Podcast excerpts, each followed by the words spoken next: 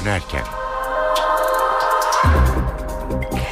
Evet bir kez daha mutlu akşamlar saatlerimiz 18'i gösteriyor. NTV Radyo'da eve dönerken haberlerle devam ediyoruz. Öne çıkan haberlerin satır başlarını hatırlayalım.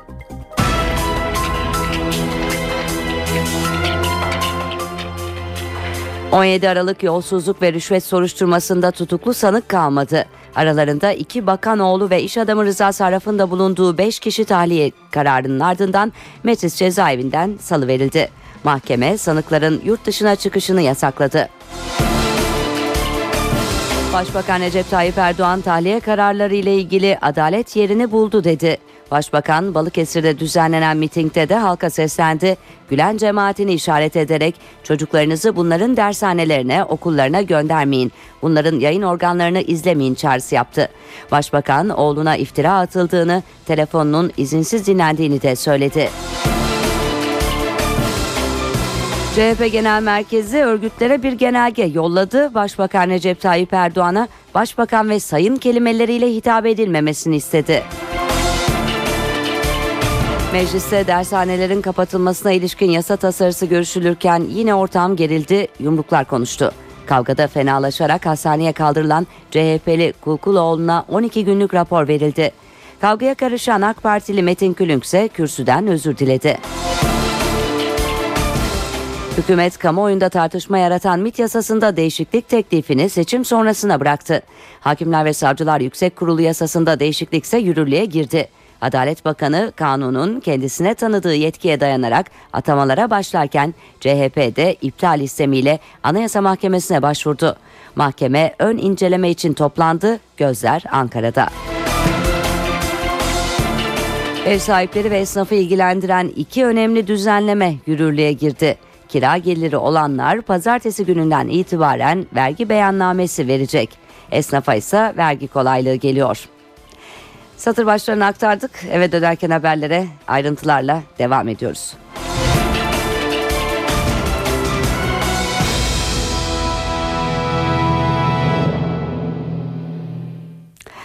...17 Aralık yolsuzluk soruşturması kapsamında tutuklanan iş adamı Rıza Sarraf'la eski bakanların oğlu Barış Güler ve Kaan Çağlayan'ın da aralarında olduğu 5 kişi tahliye edildi 5 isim az önce de cezaevinden çıktı. Ayrıntıları bize NTV muhabir arkadaşımız Deniz Tüysüz aktaracak. Evet Deniz ayrıntıları bir kez daha senden alalım. Çıkışta bir açıklama yapıldı mı? Orada neler yaşandı? Seni dinliyoruz. Son çıkışta bir açıklama yapılmadı. İlk olarak iş adamı Reza Zarrab, Barış Güler ve Salih, Kale, e, Salih Kaan Çağlayan cezaevinden ayrıldı Mestis cezaevinden. Öbür iki isim Özgür Özdemir ve Hikmet Tuner de Paşa Kapısı cezaevinden tahliye oldular. Yaklaşık bir saat önce bu isimler cezaevlerinden ayrıldılar. Ee, bir açıklama yapılmadı biraz önce de belirttiğim gibi. Üçüncüsü İstanbul 3. Sulh Ceza Mahkemesi Hakim İslam Çiçek tarafından verildi bu tahliye kararları. Geçtiğimiz günlerde bu isimlerin avukatları tutuklamayla ilgili duruma itiraz etmişlerdi ve gerekçeler belirterek tahliye talep etmişlerdi. İşte mahkemenin e, hakimi de bu tahliye taleplerini değerlendirdi. Gerekçesini ise şöyle dile getirdi e, kararında. Şüphelilerin rüşvet almaya ve vermeye aracılık etmek, suç işlemek amacıyla örgüt kurmak ve rüşvet vermek suçlarına yönelik delillerin iletişim tespiti, dinlenilmesi, kayda alınması ve teknik araçlarla izleme neticesinde elde edildiği anlaşılmaktadır. Fakat bu şekilde elde edilen delillerin yan delillerle desteklenmediği sürece tek başına esasa ilişkin delil mahiyetinde bulunmadığı açıktır. Ve devamında da şunu dile getirdi. Toplanan delillerin karartma şüphesinin olmaması, şüphelilerin sabit ikametgahı ve konumları gereği kaçma şüphelerinin bulunmaması, dosyaya tutuklandıklarından bu yana kayda değer delilin e, girmediği ve bilirkişi incelemelerin de her zaman yapılabileceği. İşte bunlar tahliye taleplerinin tah düzeltiyorum işte bunlar bu isimlerin tahliye lerinin gerekçeleri e, bu tahliye gerek bu gerekçelerle tahliye edildiler ancak e, mahkeme hakimi bu isimlere yurt dışına çıkış yasağı geçirdi ve yine aynı zamanda haftada bir gün adli kolluk tedbiri e, gerekçesiyle neticesi sonucunda haftada bir gün karakola gidip imza atacak bu isimler Sonay.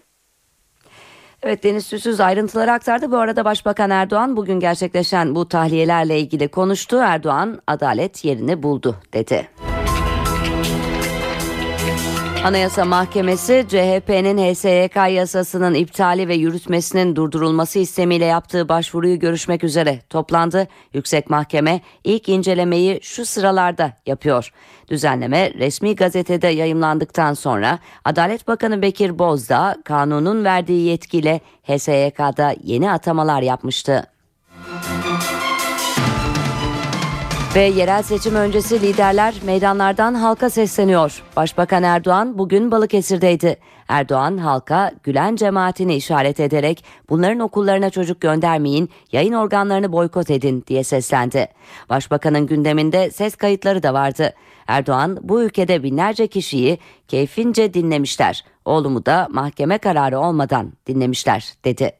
Başbakan grup toplantılarında internetteki ses kayıtlarını yayınlayan CHP lideri Kemal Kılıçdaroğlu'nun suç işlediğini savundu. CHP lideri Kılıçdaroğlu ise Çanakkale'den başbakana yüklendi. Kılıçdaroğlu bir insan töhmet altında kalırsa mahkemeye başvurur aklanır. Geçmişte bu olmuştur ama başbakan tam tersini yapıyor. Belgeleri yok ediyor dedi. CHP Genel Başkanı başbakan internette yayınlanan kayıtlar sahte demedi, montajdır dedi. Ağrı Dağı ne kadar gerçekse bu da o kadar gerçek diye konuştu.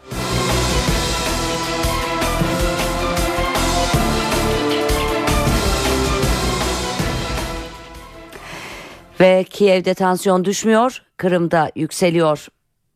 Kiev'de tansiyon düşüyor, Kırım'da tansiyon yükseliyor.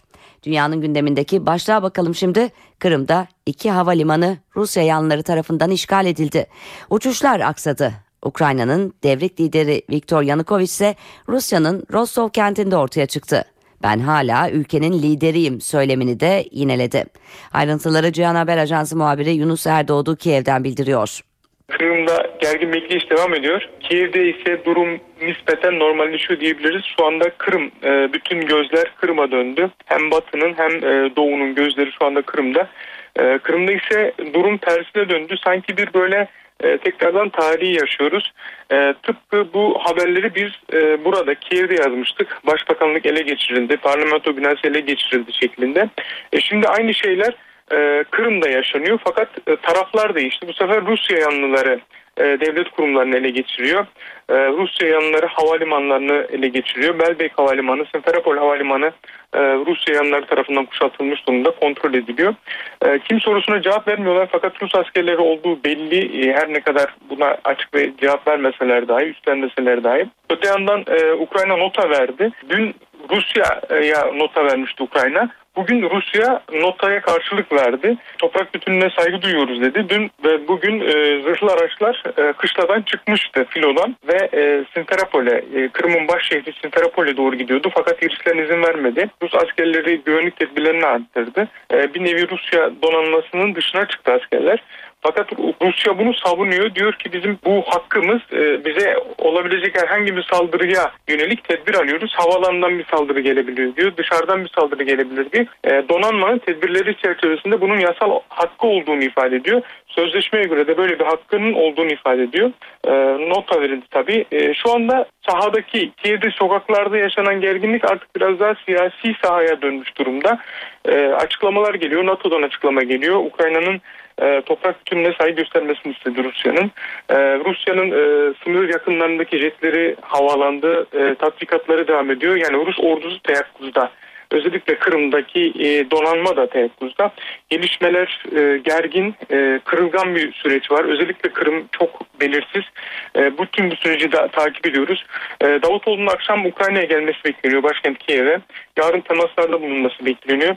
Bunları da takip edeceğiz. E, Yanukovic'in basın toplantısında ilgili yansımalar olacak Ukrayna'dan. E, buradan ne gibi tepkiler alacak onlara da bakacağız. Gergin bekleyiş Ukrayna'da devam ediyor diyebiliriz. Evet dünya gündemiyle devam ediyoruz. Ukrayna'dan sonra Kırım karıştı. Dışişleri Bakanı Ahmet Davutoğlu da yarın Ukrayna'ya gideceğini söyledi. Kırım'daki gelişmeleri yakından takip ettiklerini belirten Davutoğlu, oradaki Tatar ve Türk soydaşlarla yakın temas halinde olduklarını belirtti.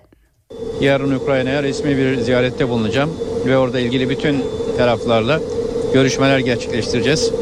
Tabii e, Kırım'daki gelişmeleri özellikle yakından takip ediyoruz. Ukrayna'da barış olmadan, istikrar olmadan Avrasya'da olması güç. Kırım'da olmadan da e, Ukrayna'da ve Karadeniz'de istikrar çok güç. O bakımdan e, Kırım'daki gelişmeleri çok yakından takip ediyoruz.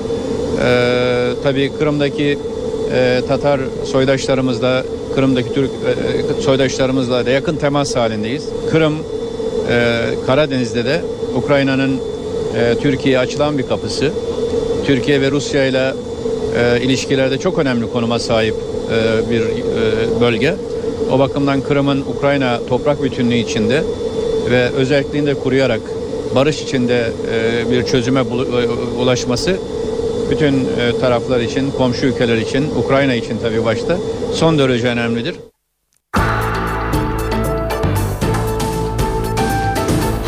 Parlamento günlüğü. Meclis yerel seçimler nedeniyle kapılarını kapatıyor. Tatil öncesi dershane düzenlemesi yasalaştırılacak. Tartışmalı MIT'e geniş yetkiler sağlayan teklifse seçim sonrasına bırakıldı. Ayrıntıları parlamento günlüğünde NTV muhabiri Miray Aktağ Uluç anlatacak. Miray. Atışmalı MİT teklifinin görüşmeleri yerel seçim sonrasına kaldı. Açıklama AK Parti Grup Başkan Vekili Mustafa Elitaş'tan geldi. Aslında bu konuyla ilgili iddialar dün akşam saatlerinde meclis kulislerini hareketlendirmişti ve bu iddialar Cumhuriyet Halk Partisi tarafından gündeme getirilmişti. CHP Grup Başkan Vekili Akif Hamza Çebi AK Parti'den grup başkan vekilleriyle yaptığı görüşme sonrasında böyle bir izlenim edindiğini ifade etmişti. Ancak sonrasında Adalet ve Kalkınma Partisi'nden teklifin geri çekiliş iddiaları ile ilgili yalanlamalar geldi. Ee, üst üste gelen bu iddiaların ardından son açıklamayı AK Parti Grup Başkan Vekili Akif e, Grup Başkan Vekili Mustafa Elitaş yaptı ve e, bu teklifin e, yerel seçimlerin sonrasına bırakıldığını ifade etti. Mustafa Elitaş yaptığı açıklamada seçimlerden sonra ilk işimiz Smith'le ilgili teklifi yasalaştırmak olacak ifadelerinde kullanmış oldu. Tabii bu teklif e, Meclis Genel Kurulu'na gelmeyeceği için meclisin çalışmalarıyla ilgili de e, son durumun değiştiğini söyleyebiliriz. Şu sıralarda dershanelerle ilgili düzenlemenin görüşmeleri Meclis Genel Kurulu'nda devam ediyor ve bundan hemen sonra e, bugün bu düzenlemenin görüşmelerinin tamamlanması ve sonrasında MHP'nin Adalet Bakanı Bekir Bozdağ hakkında verdiği gen soruyu yarın Meclis Genel Kurulu'nda görüşülmesi bekleniyor. Ardından da demokratikleşme paketi ele alınacak gibi görünüyor. 17 maddelik bir paket bu ve o tasarının geçmesinin ardından da Türkiye Büyük Millet Meclisi yerel seçimler nedeniyle bir aylık bir tatile girecek. Meclisin e, pazartesi günü en geç kapanmasını bekliyoruz. En azından bizim beklentilerimiz bu yönde. Dershanelerin kapatılması ilişkin yasa tasarısının görüşmeleri devam ediyor demiştik. E, bugün için aslında ortam sakin gibi ama e, dün akşam saatleri içinde aynı şeyi söyleyemeyeceğiz. Dün akşam yumruklar konuştu yine Meclis Genel Kurulu'nda. Kavgada Cumhuriyet Halk Partisi'nin Kayseri Milletvekili Mehmet Şevki Kulkuloğlu hastaneye kaldırıldı ve 12 günlük bir rapor aldı. Ee, Şevki Kulkuloğlu bugün meclise de geldi ve bir basın toplantısına katıldı. Ee, kendisi o kavga sırasında yaşananları anlattı. Ee, bacak kasında yırtılma meydana geldiğini söyledi. Rapor aldığını ifade etti ama bugün yine Meclis Genel Kurulu'ndaki çalışmalara katılmaya devam etti. AK Parti'den gelen bir açıklama daha vardı aslında bugün bu kavga ile ilgili olarak. E, kavgaya karışan milletvekili Metin Külünk bir yazılı açıklama yaptı ve meclis çatısı altında parlamentoya ve milleti e, temsil makamına yakışmayan sahneler yaşanmasından dolayı üzgünüm dedi, özür dilerim dedi. E, dünkü kavga ile ilgili bugüne yansıyanlar bu şekildeydi. Bugün oturum sakin geçiyor ama önümüzdeki saatler içerisinde aynı sakinlik korunur mu onu da göreceğiz Sonay. Evet parlamentonun gündeminde bu gelişmeler vardı. Miray Akta Uluç aktardı bize. Ve bültenimizin başında haberi vermiştik. 17 Aralık operasyonunda tutuklanan eski bakanların oğulları ve iş adamı Rıza Sarraf dahil tutuklu 5 kişi tahliye edildi. Başbakan Erdoğan gazetecilerin soruları üzerine tahliye kararı için yürütme olarak bir başbakan olarak bizim müdahale imkanımız söz konusu değil. Ama bugün mevcut gelişme inşallah birçok şeyin önünün açıldığını veya açılacağını gösteriyor. Temennim odur ki bundan sonra bu iş süratle gelişsin, bu mağdurların da durumu bir çözüme kavuşsun diye konuştu.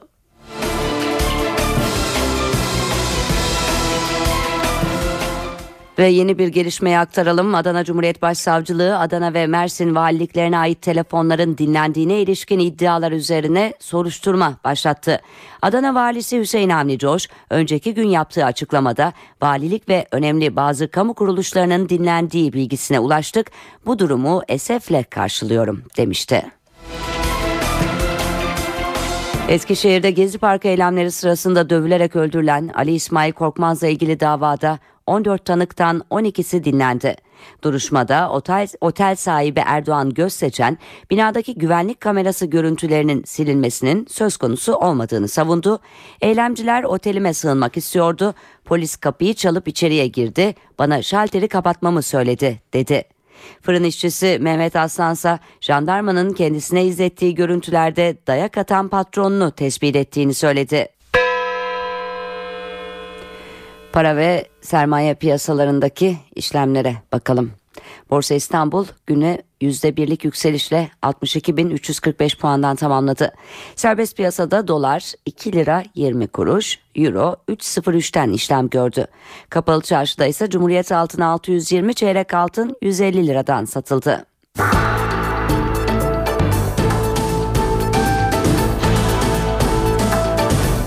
Ekonomi Günlüğü Evet ekonomi günlüğünde hem kira geliri olanları hem de esnafı yakından ilgilendiren iki gelişmeye bakacağız. Şimdi kira geliri olanlar için yarın beyan dönemi başlıyor. Esnafa ise vergi kolaylığı geliyor. Ayrıntıları bize NTV Ankara İstihbarat Şefi Ahmet Ergen anlatacak. Ahmet söz sende. Kira gelirlerinin vergilendirilmesiyle ve bunun beyan edilmesi süreciyle başlayalım. Kirada konut veya iş yeri bulunanlar için vergi dönemi başlıyor. 2013 yılında kira geliri elde edenler yarından itibaren vergi beyannamesi verecek ve beyanname verme süreci 25 Mart'a kadar devam edecek. Maliye Bakanlığı bu yıl 1 milyon 170 bin kişiye önceden hazırlanmış kira beyannamesi gönderecek. Son yıllarda başlatılan bir uygulama bu ve bu uygulama sayesinde çok sayıda yeni kira vergisi mükellefi de oluştu. Önceden hazırlanmış kira beyannamesi sistemiyle. Yine Maliye Bakanlığı 2013 yılı için e, kira gelirleri istisna tutarını 3200 lira olarak belirledi. Yani geçen yıl 3200 liranın üstünde kira geliri elde edenler bu gelir için %15 oranında vergi ödeyecek. Ancak 2013 yılında herhangi bir yolla 94 bin liranın üstünde gelir elde edenler bu istisnadan yararlanamayacak. Bu e, e tutar belirlenirken ilk kez 2013 yılı için emekli ikramiyeleri de bu gelir hesabına dahil edildi. Şöyle bir örnekle aktaralım. Geçen yıl 5 bin lira kira geliri elde eden bir e, ev sahibi başka bir geliri yoksa bu gelirden 3200 lirayı düşecek istisna tutarını. Geriye kalan 2000 lira için %15 oranında vergi ödeyecek. Ancak 2013 yılında emekli olup 75 bin lira emekli ikramiyesi alan 20 bin lirada ücret geliri elde eden bir kişi 5 bin liralık kira gelirinin tamamı için %15 oranında vergi ödeyecek. Esnaflarla ilgili düzenlemeye gelirsek Cumhurbaşkanı Abdullah Gül bugün e, meclisten geçen son torba yasayı onayladı. Bu torba yasada yer alan bir düzenleme esnafın belediyeleri ödediği vergi ve harçlarda uygulamayı değiştiriyor ve vergi ve harçları %500'e kadar artıran düzenlemeden vazgeçilmesini sağlıyor. Buna göre tabela ve eğlence vergisiyle işgal, çalışma ve iş yeri açma ruhsatı harçları artık semtlerin ekonomik durumuna göre farklı tutarlarda belirlenecek. Bunu şöyle hatırlatalım. Bakanlar Kurulu 18 Aralık 2013'te e, resmi gazetede yayınlanan bir kararla belediye gelirleri yasasındaki vergi ve harçları artırmıştı. Bu kararla nüfusu 101 bini geçen tüm şehirler için aynı tarife geçerli olmuştu. Böylece İstanbul'daki esnafla Çankırı'daki esnafın aynı tutarda vergi ve harç ödeyeceği bir uygulama hayata geçirilmişti. Ancak esnaf e, örgütleri, esnaf e, birlikleri bu karara tepki gösterince hükümet yeni bir adım attı ve biraz önce söylediğimiz Cumhurbaşkanı Abdullah Gül'ün bugün onayladığı torba yasaya bu konuda bir madde eklendi. Bu maddeyle 18 Aralık 2013 tarihli Bakanlar Kurulu kararı yok sayılıyor ve esnaf yeni bir Bakanlar Kurulu kararı çıkana kadar 2013 yılında ödediği tutarda vergi ve harç ödeyecek bu yılda. Yeni uygulamayla ise tabela ve eğlence vergisiyle harçlar semtlerin sosyal ve ekonomik farklılıkları dikkate alarak belirlenecek. Yine örneklersek İstanbul'da Bebek ve Sultanbeyli, Ankara'da ise Çankaya ve Altındağ gibi ilçelerdeki esnaflar aynı tutarda belediye vergisi ve harç ödemeyecek. Evet Ahmet Ergen ekonomi gündeminden gelişmeleri aktardı bizlere.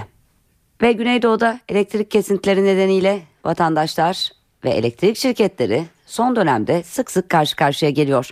Bu kez Hakkari'de iki haftadır sık sık elektrik kesintisi olması nedeniyle vatandaşlar protesto yürüyüşü yaptı. Elektrik dağıtım şirketini taşa tuttu. Hakkari'de elektrik kesintileri protesto edildi. Van Gölü Elektrik Dağıtım Anonim Şirketi İl Müdürlüğü'ne yürüyen bir grup binaya taş attı. Son iki haftadır sık sık elektriklerin kesilmesine tepki gösteren bir grup önce yürüyüş yaptı. Van Gölü Elektrik Dağıtım Şirketi binasına gelen kalabalık sloganlarla kuruma tepki gösterdi. Daha sonra gruptan bazı kişiler binaya taşlı saldırıda bulundu. Sabahtan beridir 100 defa elektrik gitti geldi gitti geldi. Ne çamaşır makinesi ne bulaşık makinesi ne televizyon ne bilgisayar. Hiçbir şey kalmadı. Olayların büyümesini önlemek için bölgeye çok sayıda ekip gönderildi. BDP milletvekili Adi Zozani ve Hakkari Belediye Başkanı Fadıl Bediranoğlu da protestocu grubu sakinleştirmeye çalıştı. Grubun dağılmasının ardından mahsur kalan personel binadan çıkartıldı. Yetkililer özellikle kış aylarında kaçak elektrik kullanımının arttığını, trafoların aşırı yüklenmeyi kaldıramadığı için kesintilerin yaşandığını belirtti. Hakkari'de son bir ayda 3500 abone hakkında kaçak elektrik kullandığı için işlem yapıldı. Kurak geçen kış tarım ürünlerini olumsuz etkiledi. Antalya'da sebzeler erken olgunlaştı, kalite düştü. Buna paralel fiyatlar da geriledi. Yağış gelmezse hububatta da benzer bir sıkıntı yaşanacak. Sıcaklık mevsim normallerinin üzerinde seyretti, erken olgunlaşan ürün üreticiyi sıkıntıya soktu.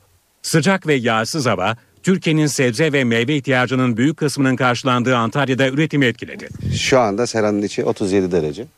Domates, biber, kabak ve portakal erken olgunlaştı. Üründe kalite düştü.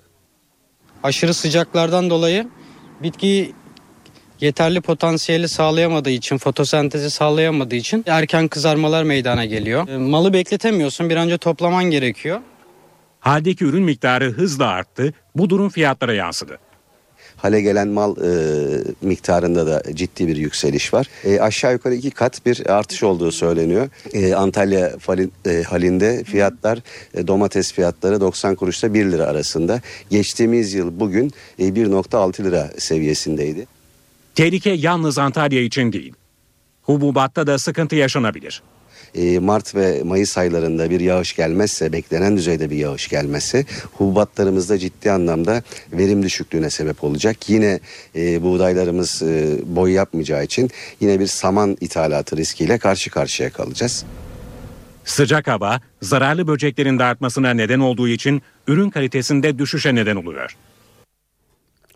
Saatlerimiz 18.30 NTV Radyo'da eve dönerken haberlere devam ediyoruz. Öne çıkan haberlerin satır başlarını hatırlatalım.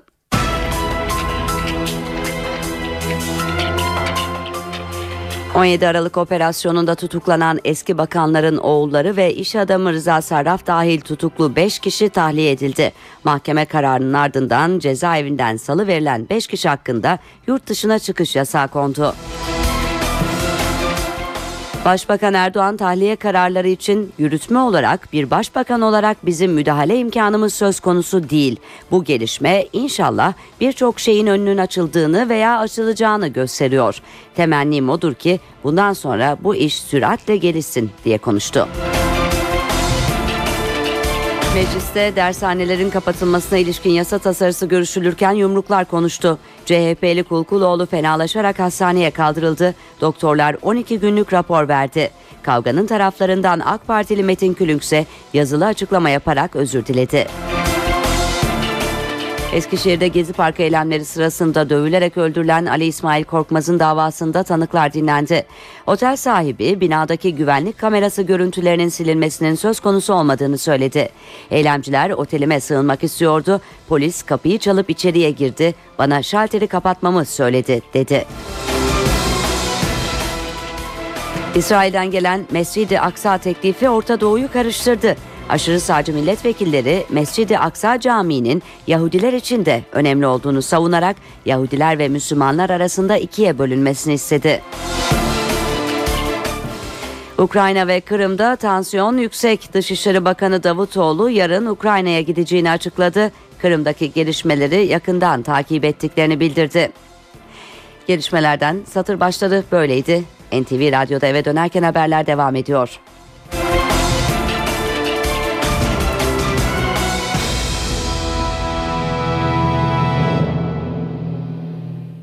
Sevgili dinleyiciler Marmara ve Karadeniz yağışlı havanın etkisine giriyor. Şimdi hafta sonu için hava tahminlerini alalım. NTV Meteoroloji Editörü Gökhan Abur'u dinleyelim.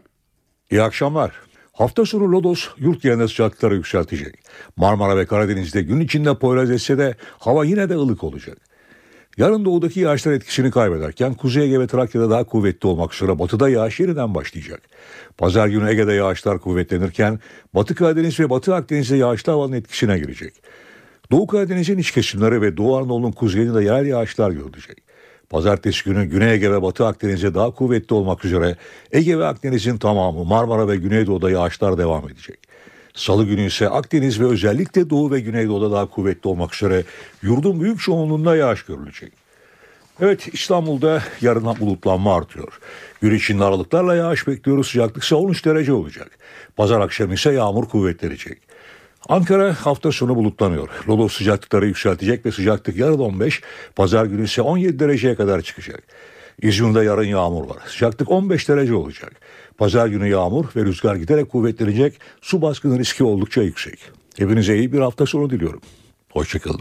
Trafik güvenliği Türkiye'nin önemli sorunlarından. Doğuş Otomotiv'de bu konuda Trafik Hayattır projesiyle 2004 yılından beri çalışmalarını sürdürüyor. Bu kapsamda projenin son durağı Mardin oldu. Trafik Hayattır projesiyle genç yaşta güvenli trafik bilincinin aşılanması hedefleniyor. Mardin İl Milli Eğitim Müdürlüğü'ne bağlı 46 okuldan yüzlerce öğretmen ve öğrenciye trafik güvenliği eğitimi verildi. Toplantının ardından uzman eğitmenler tarafından emniyet kemeri, yolun karşısına geçme gibi trafik güvenliği ile ilgili bilgi verildi. Projenin hedefi 5 milyon 5 yılda 10 milyon kişiye ulaşmak. Kıbrıs Rum kesiminde sokaklar hareketlendi. Uluslararası Para Fonu IMF ve Avrupa Birliği'nin dayattığı özelleştirme planına tepki gösteren binler parlamento önünde protesto gösterisi düzenledi. Öfkeli kalabalık planın rafa kaldırılmasını istiyor. Lefkoşa'da tansiyon yükseldi. Avrupa Birliği ve IMF'nin dayattığı özelleştirme planı Kıbrıslı Rumları sokağa döktü. Milletvekillerinin özelleştirme planı ile ilgili yapacağı oylama öncesi parlamento önünde gösteri düzenlendi. Öfkeli kalabalıktan hükümete planı rafa kaldırma çağrısı geldi. Troika şansımız olmadığını söylüyor ama bu onların fikri. İşçiler öyle düşünmüyor. Ekonominin olumlu gidişatının bir sonucu olarak hükümetin bu konuyu tekrar müzakere edecek güce ulaştığını düşünüyorum. Akşam saatlerine kadar süren gösteri bazı göstericilerin polis bariyerini aşmak istemesiyle çatışmaya dönüştü. Polis bir göstericiyi gözaltına aldı. Parlamentoda yapılan oylamada hararetli geçti. 25 milletvekilinin özelleştirmeye evet demesi, 25 vekilin ise karşı oy kullanması üzerine oylamadan bir sonuç çıkmadı. Avrupa Birliği ve IMF, ekonomik darboğazdaki Rum kesimine sağladığı toplam 10 milyar euroluk yardım çerçevesinde liman, telekom ve elektrik işletmelerinin özelleştirilmesini istiyor. Yeni kredi diliminin gelecek ayki ödemesi için özelleştirmeye onay verilmesi gerekiyor. Babalığın ideal yaşı olur mu? Bilim insanları bu soruya net bir yanıt veremiyor. Ancak son araştırmalar baba olma yaşı arttıkça çocuklarda bazı hastalıkların görülme riskinin de arttığını ortaya koydu.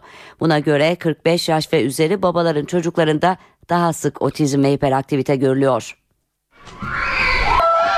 Otizm, hiperaktivite, madde bağımlılığı ve hatta intihar girişimi. Okul çağındaki çocuklarda görülen bu gibi pek çok hastalık ve sorun genç yaşta baba olmakla alakalı. Tespit Amerikalı ve İsveçli araştırmacılara ait. Araştırmacılar 2,5 milyonu aşkın kişiyi inceledi. Araştırma sonucunda babalık yaşı ilerledikçe çocuklarda hastalık görülme riskinin arttığı ortaya çıktı. Buna göre 45 yaşında bir babanın çocuğunun otizme yakalanma ihtimali 25 yaşında bir babanın çocuğuna göre 3 kat daha fazla. Hiperaktivitede risk 13 kat, madde bağımlılığında ise 2,5 kat artıyor. Araştırmacılar buna sebep olarak yaşla birlikte spermlerin daha çok mutasyona uğramasını gösteriyor. Uzmanlar riske rağmen ileri yaşta baba olmanın getirdiği bazı yararların da göz ardı edilmemesi gerektiği görüşünde. Daha istikrarlı ilişkiler ve daha yüksek gelir dile getirilen bu yararlardan yalnızca birkaçı. Araştırmacılar çocuk sahibi olmak için ideal bir yaşsa belirtmiyor. Sinemanın en prestijli ödülleri pazar gecesi sahiplerini bulacak. Oscar ödül töreni için Los Angeles'taki Kodak Tiyatro Salonu hazır. Ancak bu yılki tören öncesi meteoroloji yetkilileri kuvvetli yağış uyarısı yapınca kırmızı halı geçişi için önlem alındı. Oscar ödül töreni için yağmur alarmı verildi. Meteoroloji, pazarı pazartesiye bağlayan gece, törenin düzenleneceği Los Angeles için şiddetli yağmur uyarısında bulundu. Durum böyle olunca son hazırlıklar sinema dünyasının yıldızlarını yağmurdan koruyacak şekilde yapılıyor. Hollywood bulvarı boyunca uzanan kırmızı alının üzerine tenteler gerildi. Oscar heykelleri de yağmura hazırlıklı. Oscar ödülleri için bu yılda iddialı yapımlar yarışıyor. En iyi film dalında köleliğin anlatıldığı 12 Years a Slave, dolandırıcılık hikayesi American Hustle ve iki astronotun hayatta kalma mücadelesini konu alan Gravity öne çıkıyor. Bu filmlerin yönetmenleri de Oscar'a aday. En iyi erkek oyuncu dalında The Wolf of Wall Street filmindeki rolüyle Leonardo DiCaprio, en iyi kadın oyuncu dalında ise Blue Jasmine'le Kate Blanchett iddialı isimler arasında. Something substantial. Oscar ödülleri 2 Mart gecesi düzenlenecek törenle sahiplerini bulacak. NTV Radyo'da eve dönerken haberlerde şimdi kültür sanat diyeceğiz. Günün etkinliklerinden bir derleme sunuyoruz.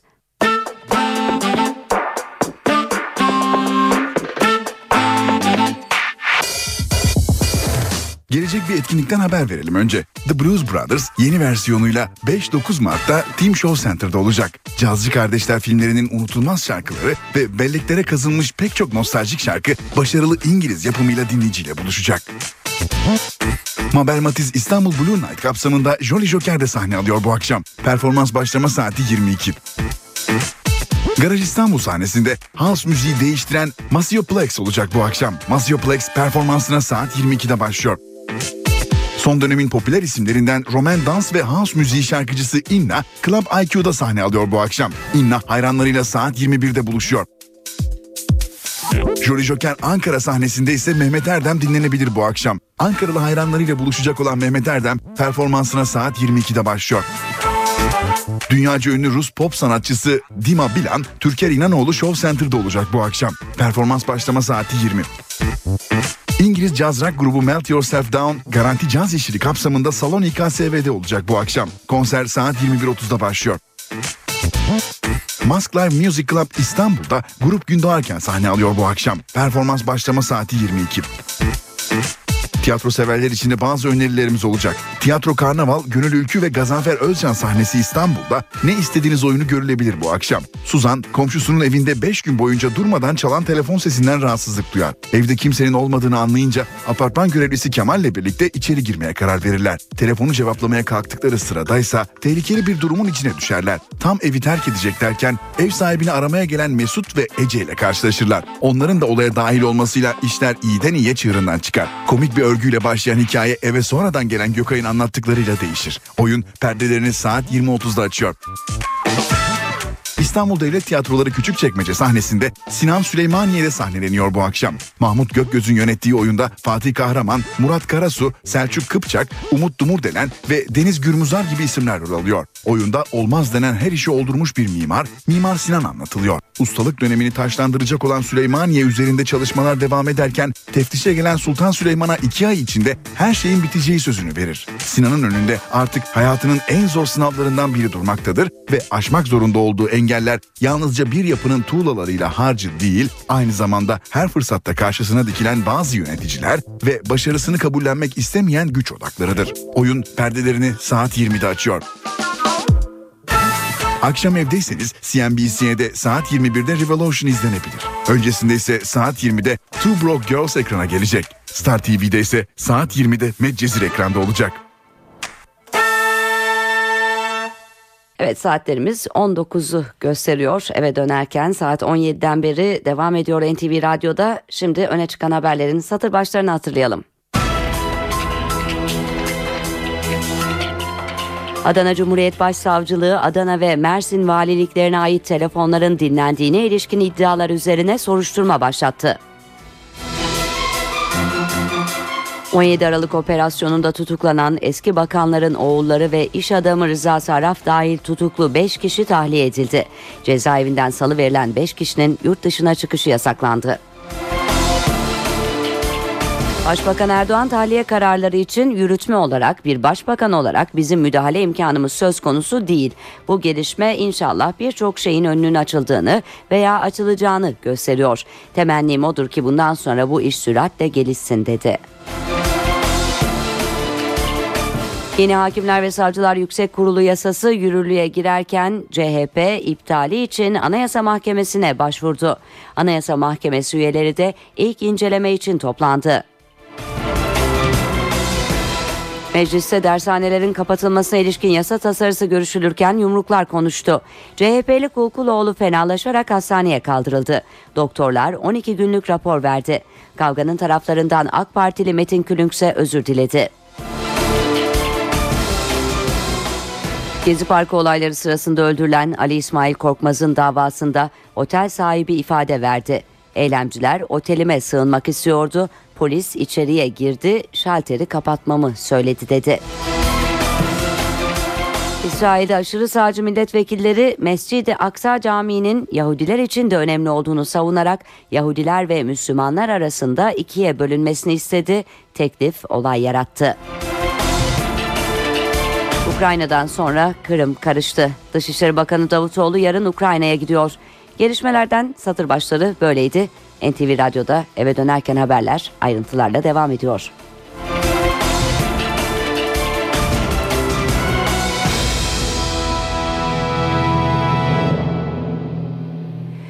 ...17 Aralık operasyonunda tutuklanan eski bakanların oğulları ve iş adamı Rıza Sarraf dahil tutuklu 5 kişi tahliye edildi. Mahkeme kararının ardından cezaevinden salı verilen 5 kişi hakkında yurt dışına çıkış yasağı kondu. Bu isimler adli kontrol tedbirleri kapsamında haftada bir gün karakola giderek imza atacaklar. Tahliye kararı İstanbul 3. Sulh Ceza Mahkemesi hakimi İslam Çiçek tarafından verildi. Rıza Saraf, Barış Güler ve Kaan Çağlayan meclis cezaevinden gerekçesi şüphelilerin kaçma ve Özgür Özdemir ve Hikmet Tüner Paşa Kapısı cezaevinden çıktılar. Tahliyelerin gerekçesi şüphelilerin kaçma ve delil karartma şüphelerinin olmaması, Hakim Çiçek gerekçeli yazısında suçlamalara yönelik delillerin teknik araçlarla izleme neticesinde elde edildiğini, bunların yan delillere desteklenmediği sürece tek başına esasa ilişkin delil mahiyetinde bulunmadığı açıktır ifadelerine yer verdi. Başbakan Recep Tayyip Erdoğan ve CHP Genel Başkanı Kemal Kılıçdaroğlu da tahliye kararını değerlendirdi. Başbakan adaletin yerini bulacağını biliyordum. Hak yerini buldu. Beklentim bu istikametteydi dedi. CHP lideri ise daha önce tahliye edeceklerini söylemiştik. Yolsuzluk dosyalarının üstünü kapatmaya çalışıyorlar diye konuştu. İki aydır tutuklu bulunan Barış Güler'le Kaan Çağlayan rüşvet almaya ve vermeye aracılık etmek, Rıza Sarrafsa rüşvet vermek ve suç işlemek amacıyla örgüt kurmak suçlamasıyla tutuklanmıştı. Seçim meydanlarının nabzını tutacağız şimdi. Liderler sahaya indi. Başbakan Erdoğan bugün Balıkesir'deydi. Başbakan konuşmasının büyük bölümünde Gülen cemaatine ve ana muhalefete yüklendi. Başbakanın gündeminde ses kayıtları da vardı. 3 yılı aşkın bir süre gizlice bu ülkede 3000'e yakın kişinin telefonlarını keyfice, hukuksuzca dinlemişler. Benim oğlumla ilgili de aynı iftirayı attılar. Üç savcının imzasıyla açıklama yapıldı. Oğlum da izinsiz dinlenmiş. Başbakan Recep Tayyip Erdoğan seçim gezisine Balıkesir mitingiyle devam etti. Ses kayıt tartışmalarına değinen başbakan CHP'ye yüklendi. Bu Cumhuriyet Halk Partisi'nin genel başkanı bir süredir grup toplantılarında ses kayıtları yayınlıyor. Çok aleni bir şekilde anayasa suçu işliyor. Aynı zamanda çirkinleştikçe çirkinleşiyor. Başbakan Gülen cemaatine yönelik eleştirilerini de sürdürdü. Halka boykot çağrısında bulundu. Ama göndermeyin bunların okullarına. Bunların yayın organlarına da tavır koyun. Bunlara dersi nasıl vereceksiniz? Bunları boykot ederek. Başbakan Erdoğan 28 Şubat'ın yıl dönümü olduğunu hatırlattı. İsim vermeden eleştirilerde bulundu. Şu anda Pensilvanya'da kendi ülkesine, kendi milletine tuzaklar kuran zat da o günlerde yine ülkesini sırtından hançerliyordu. Beceremediniz. Artık bırakın diyordu. İnancından dolayı benim kızım takıyorsa başörtüsünü sen ne karışıyorsun? Başbakan Ankara'daki 1071 Malazgirt Bulvarı açılışındaki olaylara da tepki gösterdi. Pazartesi günü Ankara'da bir açılış yaptık. O solculara rağmen, o ateistlere rağmen. Bunlardan bir tanesi üzerine Bizans kıyafetleri giymiş. Şu hale bakar mısınız? Alparslan 1071'de Bizans'a karşı savaşıyor ya. O da Bizans tişörtü giymiş. CHP'nin genel müdürü elinde molotof kokteyliyle dolaşan gençleri sevgili gençler olarak görüyor. Hayır ben sevgili gençler olarak görmüyorum. CHP lideri Kemal Kılıçdaroğlu ise Çanakkale'den halka seslendi. Kılıçdaroğlu yerel seçimle birlikte ülkeyi hırsızlardan temizleyeceğiz dedi. Bir insan şu veya bu şekilde bir töhmet altında kalırsa başkasını suçlamaz. Mahkemeye başvurur, aklanmak ister. Geçmişte olmuştur bu. Bakanlar olmuştur. Hemen istifa etmişlerdir. Beni yüce divana gönderin. Ben gidip aklanmak istiyorum demişlerdir. Ve gitmişlerdir, aklanmışlardır. Hiç kimse de onlara bir şey söylememiştir. Ama bunlar tam tersini yapıyorlar. Telefon ediyor. Belgeleri yok edin. Öğütücü getiriyorlar. Belgeleri yok etmek üzere. Bakın bugüne kadar yayınlanan konuşmalardan hiçbirisine kimse bu sahtedir, bu montajdır demedi. Herkes dinledi. Konuşanlar bile seslerini çıkarmadılar. Herkes bir şok yaşadı. Ya bir ülkenin başbakanı bunu yapabilir mi? Kimse kulaklarına bile inanamadı. Çıktı ertesi gün bu montajdır dedim. Ve yalan söyledim. Ben çıktım şunu söyledim. Ağrı Dağı ne kadar gerçekse bu konuşmalarda o kadar gerçektir. 30 Mart önemlidir. Türkiye'yi hırsızlardan temizleyeceğiz. Yolsuzluk yapanlardan temizleyeceğiz. Onun için güç birliği yapmamız lazım. Adana Cumhuriyet Başsavcılığı Adana ve Mersin valiliklerine ait telefonların dinlendiğine ilişkin iddialar üzerine soruşturma başlattı. Adana Vali Hüseyin Avni Coş önceki gün yaptığı açıklamada valilik ve önemli bazı kamu kuruluşlarının dinlendiği bilgisine ulaştık. Bu durumu esefle karşılıyorum demişti. MİT'in yetkilerini artıran kanun teklifi yerel seçim sonrasında görüşülecek. Açıklama AK Parti Grup Başkan Vekili Mustafa Elitaş'tan geldi. Elitaş, seçimlerden sonra ilk işimiz MİT'le ilgili teklifi yasalaştırmak olacak dedi. AK Parti Grup Başkan Vekilleri dün CHP ile temasa geçerek MİT teklifinde bazı maddeler için uzlaşma aramış, CHP ise teklifi seçim sonrasına bırakmayı teklif etmişti. Kültür ve Turizm Bakanlığı pazartesi günü sanat kurumları ile ilgili yeni kanun konusunda görüş alışverişinde bulunmak üzere 50 STK ile bir araya geliyor. Öncesinde bir taslak da hazırlandı. O taslakta önemli değişiklikler öngörülüyor. Ayrıntıları NTV muhabiri Miray Aktağ Uluç anlatıyor. Kültür ve Turizm Bakanlığı pazartesi günü 50 sivil toplum kuruluşuyla bir araya gelecek ve sanat kurumları ile ilgili hazırlanan taslağı ele alacak. O taslakta neler var hemen aktaralım. Öncelikle devlet tiyatroları ve devlet opera ve balesi ile ilgili kuruluş kanunu ile ilgili düzenlemeler e, yürürlükten kaldırılıyor. Yani ne anlama geliyor? Devlet opera ve balesi ile devlet tiyatrolarının kapatılması gündemde olabilir eğer taslak bu haliyle kabul edilirse.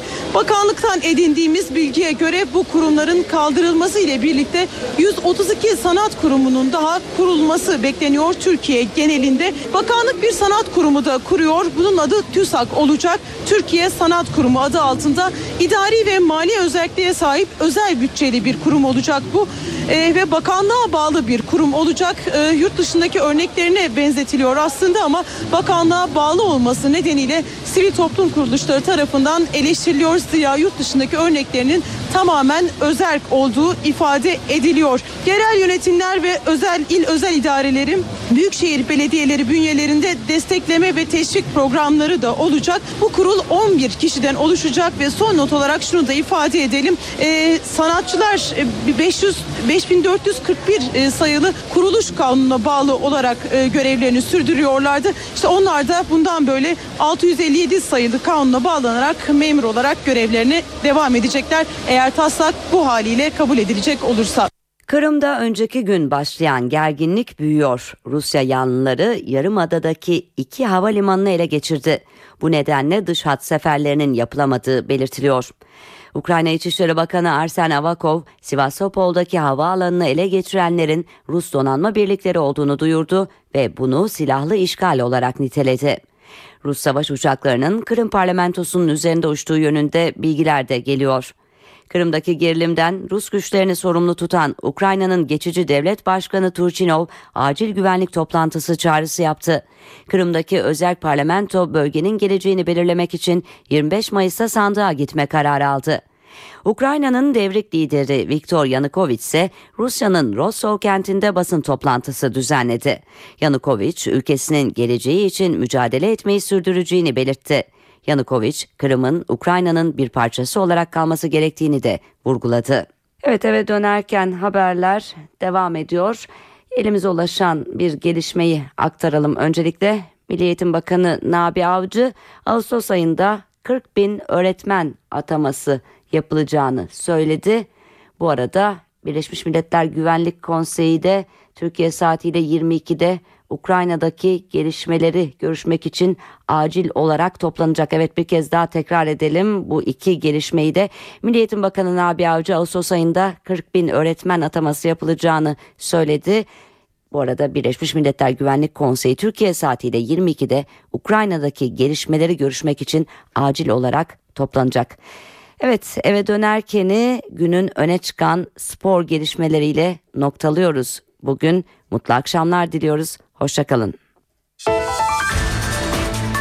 Avrupa maçlarının ardından gözler yeniden lige çevrildi. Spor Toto Süper Lig'de 23. hafta bugün oynanacak iki maçla başlayacak haftanın programı şöyle. Bugün saat 20'de başlayacak mücadelelerde Akisar Belediyespor, Bursa Sporu, Beşiktaş'ta Medikal Park Antalya Sporu konuk edecek. Yarının programında 3 maç var. Günün ilk mücadelesi saat 16'da. Kardemir Karabük Spor, Gaziantep Spor'la kendi evinde karşı karşıya gelecek. Saat 19'da ise Fenerbahçe Gençler Birliği'ni Eskişehir Spor'da Kasımpaşa'yı konuk ediyor. Haftanın perdesi ise pazar günü oynanacak maçlarla kapanacak. Saat 13.30'da iki maç var. Sivas Spor 4 Eylül stadında Elazığ Spor'u konuk edecek. Diğer mücadele ise Kayseri derbisine sahne olacak. Kayseri Spor, Kayseri Erciyes Spor'la karşı karşıya gelecek. Saat 16'da Torku Konya Spor, Trabzonspor'u konuk ederken günün son mücadelesi saat 19'da Çaykur Rizespor'la Galatasaray arasında Rize'de oynanacak. Beşiktaş'ta gözler Medikal Park Antalya Spor maçına çevrildi. Siyah beyazlarda iki maçlık cezası tahkim kurulu tarafından bir maça indirilen Ersan Gül'ün forma giyebilecek. Sakatlı bulunan Manuel Fernandez, Dani, Gökhan Töre ve Sivox'a oynayamayacak. Galatasaray derbisini kaybederek 3. sıraya gerileyen Beşiktaş, ligin 23. haftasında Medikal Park Antalya Spor'la karşılaşacak. Siyah beyazlılarda sakatlıkları bulunan Gökhan Töre, Danif, Manuel Fernandes ve Thomas Sivok mücadelede forma giyemeyecek. Tedavisi tamamlanan Oğuzhan Özyakup maçta görev yapabilecek. Ayrıca Bursa Spor maçında gördüğü kırmızı kart sonrası aldığı iki maçlık cezası 1'e indirilen Ersan Gülüm de takımdaki yerini alabilecek. Teknik direktör Slaven Bilic'in Gökhan'ın sakatlığında hücum hattının sağ kanadında Ömer Şişmanoğlu veya Kerim Freya şans vermesi bekleniyor. Hırvat teknik adam Ersan'ın cezasının bir maça indirilmesi sonrası defans hattını Franco ve Ersan'dan oluşturacak. Devre arası transfer döneminde kadroya dahil edilen Jermaine Jones maç kadrosunda yer alacak. Jones'un maçın ikinci yarısında oyuna girmesi tahmin ediliyor. Öte yandan Olcay, Necip ve Atiba Medikal Park Antalya Spor maçı öncesinde sarı kart sınırında bulunuyor. Bu üç oyuncu Antalya Spor karşısında kart görmeleri halinde bir sonraki hafta Eskişehir Spor'la oynanacak karşılaşmada forma giyemeyecek. Medikal Park Antalya Spor'da ise cezalı olan insanın yanı sıra sakatlıkları bulunan Tita ve Hakan Arıkan mücadelede forma giyemeyecek. Teknik direktör Samet Aybaba'nın şu 11'e forma vermesi bekleniyor. Kalede Fornetsi, savunmada Koray, Emre, Giray ve Derson. Onların önünde Serkan ve Eno. Forvet arkasında Emrah, Köksal, Murat ve Forvet'te Diyara.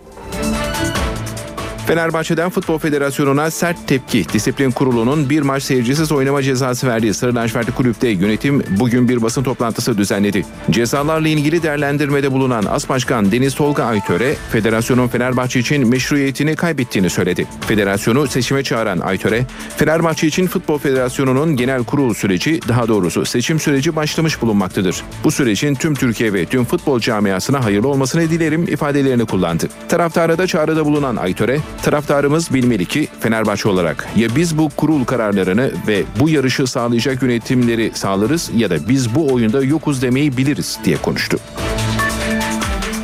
Beşiktaş maçından sonra yaptığı hareket nedeniyle disiplin kuruluna sevk edilen Galatasaraylı Felipe Melo'ya ceza verilmedi. Sarı Kırmızılı yönetici Sedat Doğan kararı dansa devam sözleriyle yorumladı. Galatasaraylı Felipe Melo Beşiktaş derbisinden sonra yaptığı hareket nedeniyle ceza almadı. Derbinin son düdüğünün ardından sarı kırmızılı tribünleri selamlayan Melo ardından bir takım hareketler yapmış, görüntülerin incelenmesinden sonra disiplin kuruluna sevk edilmişti. Profesyonel Futbol Disiplin Kurulu dosyayı görüşüp karara bağladı. Yapılan açıklamada Melo'nun taraftarlara yönelik sportmenliğe aykırı hareketi nedeniyle sevk yapılmış ise de isnat olunan ihlalin unsurlar oluşmadığından ceza tayine yer olmadığına oy çokluğuyla karar verildi denildi. Karar Galatasaray Kulübü Yönetim Kurulu üyesi Sedat Doğan kişisel Twitter hesabından değerlendirdi. Doğan, Melo ceza almadı, dansa devam, kazan dans et, Chelsea'ye ile dans et ifadelerine yer verdi. Anadolu Efes Barcelona'yı elinden kaçırdı. Temsilcimiz Euroleague'de namağlup rakibi karşısında son saniyesine önde girdiği karşılaşmanın uzamasına engel olamadı ve mücadeleyi 89-84 kaybetti.